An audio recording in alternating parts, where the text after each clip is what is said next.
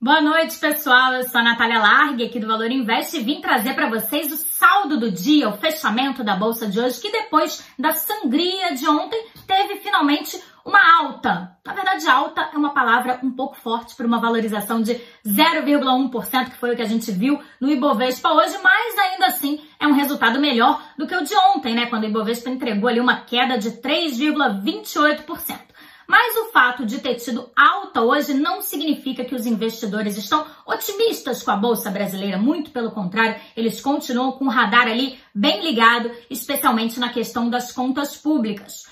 Para quem não sabe, ontem foi noticiado que o governo pretende distribuir 400 reais para os beneficiários do Auxílio Brasil, que é aquele programa que vai substituir ali o Bolsa Família, né? O problema é que o governo não tem dinheiro para isso, então parte dessa distribuição furaria o teto de gastos, ou seja, comprometeria ainda mais os cofres públicos, né? Hoje já teve membro do governo dizendo que não, que o governo não vai furar o teto de gastos, tentando dar uma tranquilizada no mercado, mas o próprio ministro da Economia, o Paulo Guedes, falou desse desejo do presidente Jair Bolsonaro em distribuir, sim, 400 reais para as pessoas que precisam desse auxílio. Mas não se sabe ainda de onde que esse dinheiro vai sair. Então, uma coisa que a gente continua acompanhando, continua trazendo incerteza e a gente sabe que se tem alguém que não gosta de incerteza, esse alguém é o investidor do mercado financeiro, né?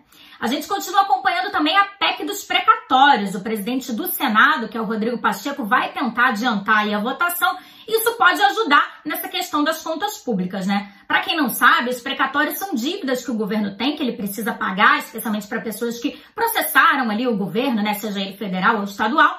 E esse propõe que essas dívidas sejam ampliadas ali, né? Tenham um prazo maior para serem pagas, ou seja, é um devo não nego, pago quando puder, e aí sobraria dinheiro para o governo investir em coisas que ele considera mais importantes, como por exemplo essa ampliação ali do Auxílio Brasil, nessa distribuição um pouco maior de recursos. Vamos ver como é que isso fica, mas de novo, o cenário ainda é nebuloso e a gente pode ver volatilidade aí pela frente. A bolsa hoje fechou em alta e o dólar fechou em queda. Pois é, a divisa norte-americana teve uma queda ali de 0,65%, está cotada a R$ 5,55, ainda está bem caro e a gente deve ver volatilidade também nos próximos dias. Amanhã eu volto trazendo o fechamento da quinta-feira. Eu espero vocês.